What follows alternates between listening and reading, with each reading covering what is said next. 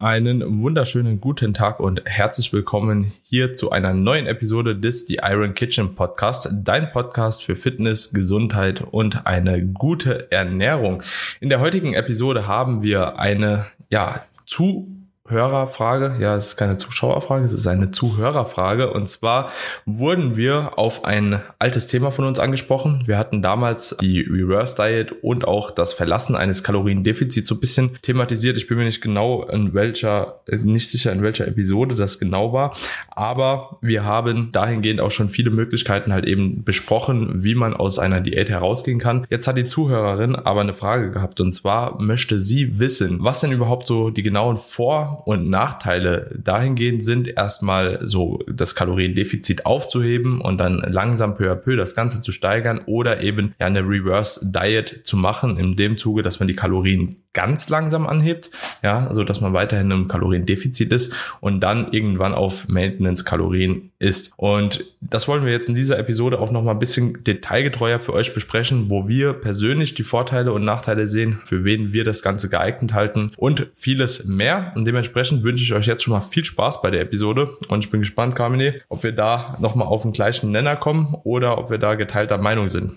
Yes, auf jeden Fall. Ähm, ich denke, das ist auch ein spannendes Thema, werde ich auch ganz oft gefragt, ähm, wie man eine Diät beendet. Und irgendwann sollte man ja auch eine Diät beenden, denn das ist der Teufelskreis, in dem irgendwann, ja, viele Frauen vor allen Dingen gefangen sind. Äh, ich kenne mehr Frauen als Männer, die in diesem Teufelskreis dann drinne stecken, auch aus Angst vor der Zunahme danach und wie geht man damit um und was sind überhaupt normale Zunahmeraten, die nach einer Diät erfolgen können, vielleicht sogar erfolgen müssen, um auch wieder, ich sag mal, ein, ein besseres Hungersättigungsgefühl zu erlangen. Denn das kann ja auch aus, ich sag mal, außer Kontrolle geraten, also gegen Ende einer Diät, je nachdem, wie, wie tief man auch ähm, vom Körperfettanteil mhm. ist.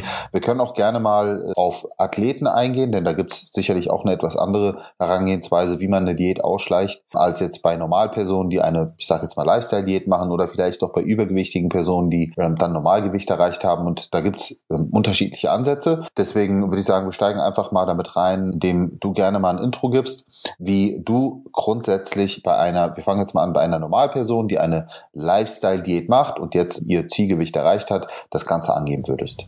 Ja, also grundsätzlich äh, gibt es da beide Möglichkeiten meiner Meinung nach. Also es ist jetzt nicht unbedingt immer das ein oder das andere richtig. Und dementsprechend gilt es einfach ein paar Faktoren so abzuwägen. Und ganz, ganz wichtig ist irgendwo auch die Zielsetzung der Person und auch das Wohlbefinden der Person. Beispiel. Wenn wir jetzt wissen, okay, die Person ist halt eben im Kaloriendefizit gewesen, länger in dem Kaloriendefizit gewesen, hat auch viel Körpergewicht verloren, hat vielleicht auch Hunger- und Sättigungsregulation so ein bisschen in Mitleidenschaft gezogen und hat einfach einfach auch ein bisschen Angst vor der Zunahme. Der Person würde ich tatsächlich wahrscheinlich raten, die Kalorien langsam zu adaptieren, weil alleine dieses Springen der Kalorien, egal, ja, ob wir das jetzt für gut heißen, ob das halt eben alle anderen Personen für gut heißen, es wird ihr wahrscheinlich subjektiv ein sehr, sehr negatives Gefühl auch vermitteln, wenn sie dann erstmal initial, wenn die Kalorien angehoben werden auf Erhaltungskalorien, dann tatsächlich halt eben vielleicht ein halbes Kilo, Kilo, eineinhalb Kilo zunimmt, einfach nur aufgrund von Magen-Darm-Inhalt, Glykogen, Wasser, das man dahingehend auch irgendwo nochmal zieht, was auch in die Muskulatur teilweise gezogen wird, also gar nicht mal unbedingt schlecht, aber wir kennen es alle, die Waage spielt da erstmal eine große Rolle und dementsprechend kann es für die Person auch im Zuge dessen von Vorteil sein, wenn sie auch vielleicht mal so eine Reverse Diet Ansatz fährt. Das bedeutet, sie steigert die Kalorien langsam, bleibt allerdings weiterhin im Kaloriendefizit, kann dadurch eventuell sogar noch ein bisschen Körpergewicht verlieren, vielleicht ein bisschen Körperfett verlieren und gewinnt so langsam aber sicher auch nochmal einfach den Kontakt zurück mit der Ernährung per se. Also so, sie kommt nochmal in Kontakt mit ein bisschen mehr Flexibilität. Also sie bekommt nicht direkt einen großen Pool an Flexibilität, sondern dadurch, dass beispielsweise Kalorien um 200 gesteigert werden, meistens ja in Form von Kohlenhydraten oder Fetten, kann man sich dann das ein oder andere Lebensmittel, das vielleicht in der Diät vorher ein bisschen restriktiver gehandhabt wurde, wieder langsam in die Ernährung einbauen und dahingehend auch einfach nochmal das Erlernen, mit mehr Kalorien umzugehen. Und das ist halt eben oftmals ein ganz großer Fehler, beziehungsweise nicht ein Fehler, sondern ein Problem, dass die Leute halt eben nicht mehr wissen, was sie mit den überschüssigen Kalorien machen und dann ihre Strukturen verlieren. Das bedeutet, wenn man auf Erhaltungskalorien gehen möchte, ist das vollkommen in Ordnung. Das ist auch jedem selbst überlassen, aber man darf halt eben nicht vergessen, dass diese Struktur, die man in der Diät hatte, dann auch nach der Diät zumindest zu Beginn noch sehr, sehr wichtig ist, um erstmal wieder halt eben eine Hunger- und Sättigungsregulation zu bekommen, die funktioniert und dahingehend auch einen guten Umgang mit der Ernährung zu lernen. Und wenn man das nicht kann, dann würde ich auf jeden Fall den meisten Leuten raten, lieber mit einem Reverse-Ansatz ähm, reinzugehen, aber dann auch nicht wirklich zu scheu zu sein, die Kalorien dann auch wirklich peu à peu wieder zu erhöhen. Und das ist halt eben wiederum der andere Fehler auf der anderen Seite, dass die Leute immer denken, sie müssen halt dann, ah ja, scheiße, ich will halt doch eigentlich Diät machen, das gefällt mir doch, Gewicht abzunehmen. Nee, man muss halt eben vom Kopf her auch abschließen können, dass halt eben die Diät, die Arbeit in der Diät getan ist und dass jetzt langsam einfach wichtig ist, nochmal auf einen Normalstatus zu kommen und dann auch irgendwann langsam wieder einen Überschuss, wenn denn Muskulatur aufgebaut werden möchte. Finde ich super, dass du gleich zwei Aspekte genannt hast, nämlich einmal den physiologischen Aspekt und den psychologischen Aspekt. Physiologisch betrachtet ist es natürlich vorteilhaft, wenn wir die Kalorien etwas schneller anheben, denn je nach Diätlänge können wir dadurch unseren Metabolismus wieder nach oben fahren. Wir können die hormonelle Regulation wieder etwas nach oben fahren. Das heißt auch das Thema Gesundheit spielt nach einer Diät und natürlich auch nach einer größeren Abnahme schon eine wichtige Rolle. Aber auf der anderen Seite kennen wir alle auch diesen psychologischen Struggle, den wir haben, dass wir äh, uns in Anführungszeichen auch vielleicht von unserer Top-Diätform verabschieden müssen oder dass die Waage eben etwas sprunghafter nach oben gehen kann. Und das hast du auch schon sehr schön erklärt. Denn das ist nämlich genau der Grund, warum viele in diesem Diätmodus gefangen bleiben, weil sobald sie anfangen mehr zu essen und sehen, dass die Waage wieder nach oben geht, gleich der Gedanke da ist, oh nein, jetzt esse ich mehr, jetzt nehme ich Fett zu. Und äh, da ist es ganz wichtig, dass man das sehr rational angeht und versteht, warum diese anfängliche Gewichtszunahme passiert und dass wir bis zu einem gewissen Punkt diese anfängliche Gewichtszunahme auch akzeptieren müssen, weil das ist einfach nur der Körper, der sich wieder auffüllt. Ja, also gefüllte Glykogenspeicher, die verschwinden nicht einfach so, aber das ist eben keine Fettzunahme. Mehr Magen-Darm-Inhalt hat nichts mit Fettzunahme zu tun. Das ist super wichtig, dass man da genau diese rationale Sichtweise einnimmt, damit man eben auch wirklich schafft, gedanklich mit einer Diät abzuschließen, zu sagen, okay, mein neues Zielgewicht oder mein neues Wohlfühlgewicht ist mein quasi mein erreichtes Gewicht am Ende einer Diät plus meinetwegen ein halbes Kilo sagen wir jetzt einfach mhm. mal, oder maximal ein Kilo. Und das ist eben wichtig, dass wir aus der Sicht die Kalorien eben nicht zu stark in einen zu kurzen Zeitraum erhöhen. Das würde ich auch Stand heute nicht mehr so empfehlen, weil das erstmal wissen die meisten Leute dann gar nicht, was ist denn überhaupt mein Erhaltungsbedarf. Wir sprechen jetzt darüber, möglichst schnell auf Erhaltungsbedarf zu kommen. Wir wissen aber nicht, ist das jetzt 300, 400, 500 über dem, was ich jetzt die ganze Zeit gegessen habe oder nicht, weil wir dürfen halt nicht vergessen, der Stoffwechsel passt sich ja nicht so schnell an von einem Tag auf den anderen, dass er jetzt die ganzen zusätzlichen Kalorien auch extrem gut verstoffwechselt ne, in Anführungszeichen. Das heißt, es macht schon Sinn, die Kalorien etwas langsamer zu erhöhen, aber da gibt's auch wieder diese Extremform von, ich erhöhe jetzt um 50 Kalorien pro Woche, was ich äh, schon gar nicht messbar finde, weil wie willst du das tracken? Ähm, auf der anderen Seite aber auch nicht gleich um 500 Kalorien zu erhöhen, sondern sich irgendwo vielleicht einzupennen. Ich sage jetzt mal, um, weil ich weiß, die Leute wollen Zahlen hören, vielleicht sowas so um die 150 bis maximal 200 Kalorien im ersten Schritt. Das Ganze dann auch mal beobachten, auch vom Gewicht her beobachten und da werdet ihr schnell merken, okay, ihr habt eine Gewichtszunahme, ja, aber das wird sich irgendwann einpendeln und dann, und dann wird das Gewicht wahrscheinlich auch nicht mehr hochgehen. Vielleicht fällt das Gewicht danach sogar wieder, weil ihr effektiv noch in einer Diät seid. Das ähm, ist nämlich durchaus auch in, in den ersten Wochen noch möglich, wenn ihr die Kalorien eben ähm, langsam erhöht, dass ihr trotzdem noch in einem effektiven Defizit seid. Aber ich sag dann lieber ein bisschen mehr Zeit nehmen für diese Reverse Diet und ein paar Wochen mehr investieren, bis man dann wirklich so diesen Sweet Spot gefunden hat, wo der Stoffwechsel sich anpasst, wo man mehr Kalorien essen kann, wo das Gewicht sich irgendwann einpendelt und eben nicht mehr hochgeht und, und das so lange ausreizen, bis man wirklich auch merkt, okay, ab jetzt nehme ich Woche für Woche wieder, keine Ahnung, ein paar hundert Gramm zu. So, das ist dann, das ist dann eigentlich der, der Punkt, wo ich sage, okay, das ist der neue Haltungsbedarf. Also nicht Angst haben vor der anfänglichen Gewichtszunahme. Weiterhin, genauso wie eine Diät, ihr vorher die Kalorien möglichst genau checken, damit ihr eben genau diesen neuen Erhaltungsbedarf für euch findet. Ändert nichts an euren Training. Also wenn ihr vorher vier, viermal die Woche trainieren gegangen seid, dann geht jetzt nicht, keine Ahnung, dreimal oder zweimal, genauso wenig aber auch äh, sechs oder siebenmal, sondern haltet möglichst die Rahmenbedingungen gleich, ändert nur die Ernährungsstellschraube aus kalorischer Sicht. Und auch hier nochmal vielleicht ein Tipp, jetzt nicht unbedingt dann mit dem Protein noch weiter hoch zu gehen, sondern eher über die Kohlenhydrate- und Fettschraube zu arbeiten, weil das regenerativ auch durchaus sinnvoll ist. Und langfristig gesehen wird es wahrscheinlich mehr Lebensqualität bringen, wenn ihr mehr Kohlenhydrate und Fette esst statt mehr Protein, muss man ja auch einfach mal ganz ehrlich sagen. Und genau, deswegen wären das so meine Tipps eigentlich, was so eine Reverse Diet angeht für den Otto Normal ja, autonomal Diät haltenden sozusagen. Hm, ja. ja, da hast du jetzt viele, viele wichtige Punkte angesprochen. Ich gehe jetzt mal nochmal auf zwei bis drei da ein. Ich finde es erstmal gut, dass du jetzt gesagt hast, dass die meisten halt eben wahrscheinlich mit auch so einem Hybrid ganz gut fahren werden. Also das, was du jetzt beschrieben hast, mit 150 bis 200 Kalorien hochgehen, das ist ja eher doch schon noch ein Reverse-Diet-Ansatz, ne? Also je nachdem, ob, man, man muss natürlich auch. Aber für den Kopf, weißt du, also ja, ja, ja, ich sag voll, das nur, weil die Leute halt die, die, diesen, diesen Struggle haben, dass sie dann zu schnell zunehmen und dann direkt im Panik verfallen und dann wieder abbrechen das Ganze. Ja, bin ich voll bei dir und ich sag auch, dass die oder ich habe jetzt mittlerweile auch ja relativ, doch relativ viel Coaching-Erfahrung auch mit verschiedenen Personen, also weniger mit wirklichen Anfängern, aber auch damals halt, ne, also man hat sich ja auch mit Freunden beraten, man hat immer andere im Studio beraten und so. Und die berichten alle immer dasselbe so, ja, ich traue mich jetzt nicht hochzugehen, dann wäre ich halt wieder fett. Oder die gehen hin und sagen so, ja, wie stark soll ich jetzt hochgehen, soll ich einfach jetzt gucken, dass ich nochmal zunehme und so, ne, also so, da ist halt einfach auch so gewisse Ahnungslosigkeit. Was mir halt eben auch aufgefallen ist, gerade bei,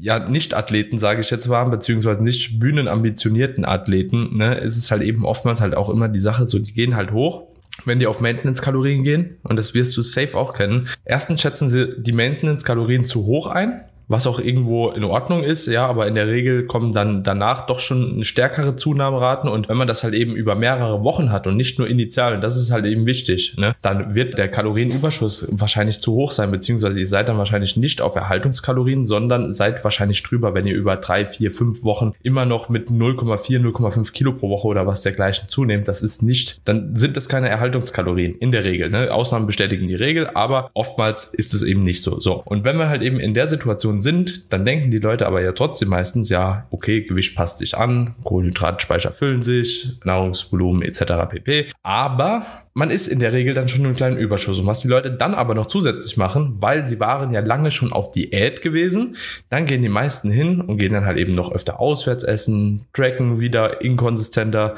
und so weiter und so fort. Ja, und das Ganze führt dann natürlich dazu, dass ein deutlich höherer Überschuss letzten Endes zustande kommt, obwohl man eigentlich auf Maintenance-Kalorien ja, sein möchte. Ja. ja, und das ist halt eben wirklich so eine Beobachtung, die ich mehrfach machen konnte. Und deswegen würde ich auch sagen, dass wenn du nicht ein ambitionierter Athlet bist, ja, sich der Reverse-Diet-Ansatz mehr anbietet für den Großteil der Bevölkerung. Du hast einfach eine gewisse Sicherheit in diesem Ansatz. Du hast einfach eine mentale Komponente, die gegeben ist und Carmen, sind wir mal ehrlich, für die meisten Nicht-Athleten, ja, beziehungsweise nicht ambitionierten Athleten, wer kommt denn da auch in den kritischen Körperfettbereich rein?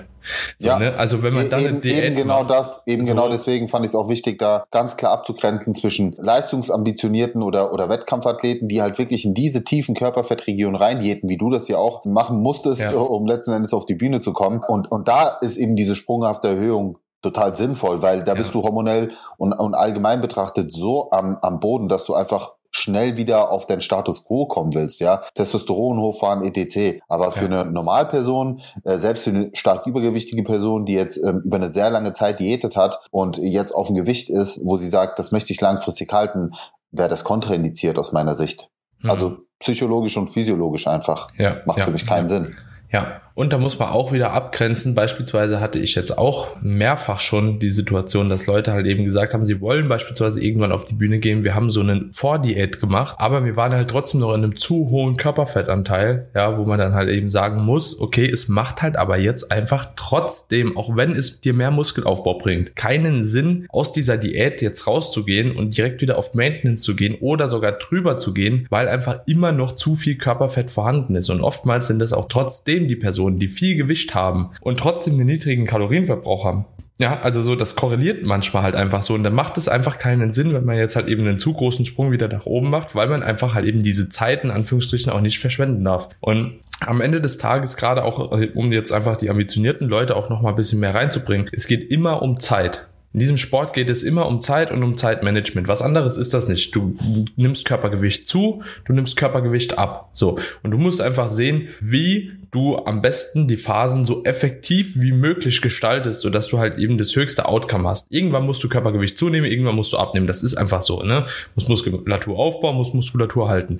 So, aber da muss man einfach halt eben dieses obergeordnete Ziel immer priorisieren. Wenn es dein Ziel ist, ja, Körpergewicht zu verlieren, weiterhin, ja, wenn du weißt, du musst halt eben noch mehr Körpergewicht verlieren, als du potenziell Muskelmasse aufbauen musst, ja, dann kannst du halt eben mit so einer Reverse Diet dann oftmals halt eben auch mehr richtig machen, wie wenn du halt eben hochgehst und wenn du halt eben ja eigentlich eine Person bist, die viel mehr Muskelmasse benötigen würde, ja, dann macht es wahrscheinlich auch Sinn, wenn du halt temporär dann eher äh, den größeren Sprung wagst und ein bisschen weiter nach oben gehst. Aber bei der Entscheidungsfindung für die meisten Lifestyle-Leute, ja, die jetzt auch nicht unbedingt eine Essstörung haben oder so, macht es halt meiner Meinung nach Sinn, tatsächlich halt eben da so einen kleinen Reverse Ansatz zu fahren, der auch gar nicht so lange gezogen werden sollte. Also wenn ich euch da einfach mal ein Zeitfenster auch noch mit an die Hand geben sollte, dann würde ich wahrscheinlich so ein Zeitfenster von vier bis acht Wochen nehmen, um aus der Diät rauszukommen, abhängig davon, wie lange die Diät war. Wenn es nur eine fünf Wochen Diät war, macht es natürlich keinen Sinn, irgendwie acht Wochen zu reversen.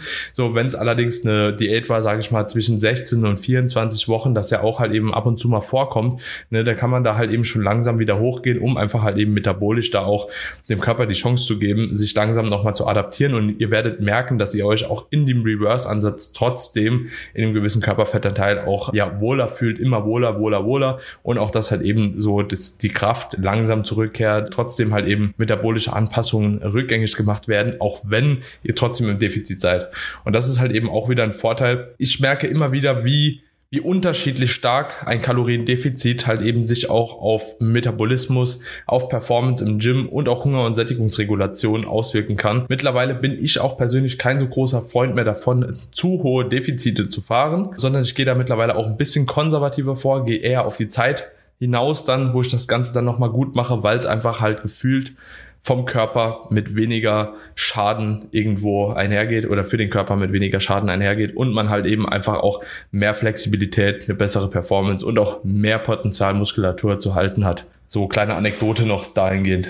Nö, also waren mit mitunter die wichtigsten Punkte. Ich weiß gar nicht, ob mhm. man da ne, noch großartig was dazu ergänzen muss. Nee, ich denke Aber nicht. an sich sind das äh, somit die wichtigsten Punkte, genannt, die genannt wurden, um einerseits eben diese Angst zu nehmen, dass es eben zu dieser initialen Gewichtszunahme kommen kann, die auch bis zu einem gewissen Punkt akzeptabel ist. Auf der anderen Seite aber auch die, ich sag mal, bestmögliche oder optimale Herangehensweise, um seinen neuen Erhaltungsbedarf zu finden, ähm, den Stoffwechsel wieder aufzubauen, das Essen wieder mehr genießen zu können, vor allen Dingen aber auch wieder vielleicht ein etwas besseres, gesünderes Verhältnis zum Essen aufzubauen. Und ich finde es auch durchaus legitim, wenn man dann seinen Haltungsbedarf gefunden hat und dann auch trotzdem weiterhin erstmal eine Zeit lang gecheckt hat und für sich aber auch die Entscheidung getroffen hat, okay, ich will mich langfristig auch von dem strengen Kalorientracken entfernen, auch da mit dann langsam anzufangen. Das haben wir auch schon in einer Episode thematisiert, wie man sich vom Kalorientracken distanzieren kann, über Routinen, wie man das sukzessive machen kann, also nicht von heute auf morgen dann quasi die App löschen und schau, sondern wirklich eine Art Schritt-für-Schritt-Anleitung wie man langfristig über die Routinen zu einem intuitiv bewussten Essverhalten gelangen kann. Und äh, genau das sollte ja meiner Meinung nach auch das Ziel sein, wenn man eine Normalperson ist, die ein ganz normales Leben genießen möchte und jetzt keine Bühnenambition hat. Ja, also niemand muss ein Leben lang tracken, so viel Selbstsicherheit einem das auch gibt und so sehr wir beide das auch empfehlen und gerne für uns selbst nutzen, aber auch wir würde ich sagen, nutzen ein Großteil des, des Jahres wahrscheinlich nicht unbedingt eine App, um strikt Kalorien zu tracken. Außer jetzt Leute, die vielleicht extrem schlechte Esser sind, sowohl nach oben als auch nach unten hin, wo es einfach wichtig ist, dass man ja ich sag mal nicht zu wenig oder nicht viel zu viel ist. Aber ansonsten für, für die meisten Personen da draußen gibt es definitiv Ansätze, Ansätze, wie man auch ohne dann das ähm, erreichte Gewicht sehr, sehr gut halten kann. Mhm. Ja, definitiv. Können wir auch mal eine Episode drüber machen ja. wann Tracken tatsächlich relevant ist. So, und für wen es relevant ist. Ja, also ich gerade im Übrigen auch nicht am Tracken seit jetzt, glaube ich, neun Monaten noch oder so. Nach dem Wettkampf bin ich eigentlich relativ schnell auch wieder da rausgekommen und es tut mir psychologisch auch sehr, sehr gut. Ne? Glaube ich dir. Also auch bei mir genauso. Ich, ich habe ja immer nur ein Stück weit die Kalorien im Blick, wenn ich an, an, an manchen Tagen auch Rezepte kreiere, wo ich dann die Kalorien halt eingeben muss in meine App. Aber ich würde sagen, 75 Prozent meines Tages sind nicht getrackt. Ja, das ist bei mir und, auch immer nur beim Full Day of Eatings. ja, so. und, und ich habe es echt gut ja. im Blick. Ich sehe es ja, ja. ich sehe es ja auch anhand meines, meines Körpergewichts, anhand des Spiegelbilds. Ja. Ich lasse mich da aber auch nicht mehr so verrückt machen. Also ja. man, man kann es definitiv. Übung macht den Meister und Vertrauen in sich selbst. Ja, voll. Alright, mein Lieber, damit würde ich die Episode auch beenden. Und wenn euch die Episode gefallen hat, Leute, dann dürft ihr sehr, sehr gerne auch den Podcast bewerten. Egal, ob das bei Apple Podcasts, Spotify oder jeglicher anderer Podcast-Plattform ist. Wir würden uns super darüber freuen, eine 5-Sterne-Bewertung zu bekommen von euch. Vielleicht noch ein kleines Kommentar für all die Leute, die sich auch dafür interessieren, was hier auf dem Podcast abgeht. Und ansonsten dürft ihr natürlich auch sehr gerne die Episode in eurer Story teilen mit euren Freunden, Mitmenschen und auch gerne auch im normalen sozialen Leben. Und dementsprechend vielen, vielen Dank für die ganze Unterstützung bis hierhin. Und ansonsten hören wir uns in der nächsten Episode wieder. Bis, Bis dahin. dahin. ciao. ciao. ciao.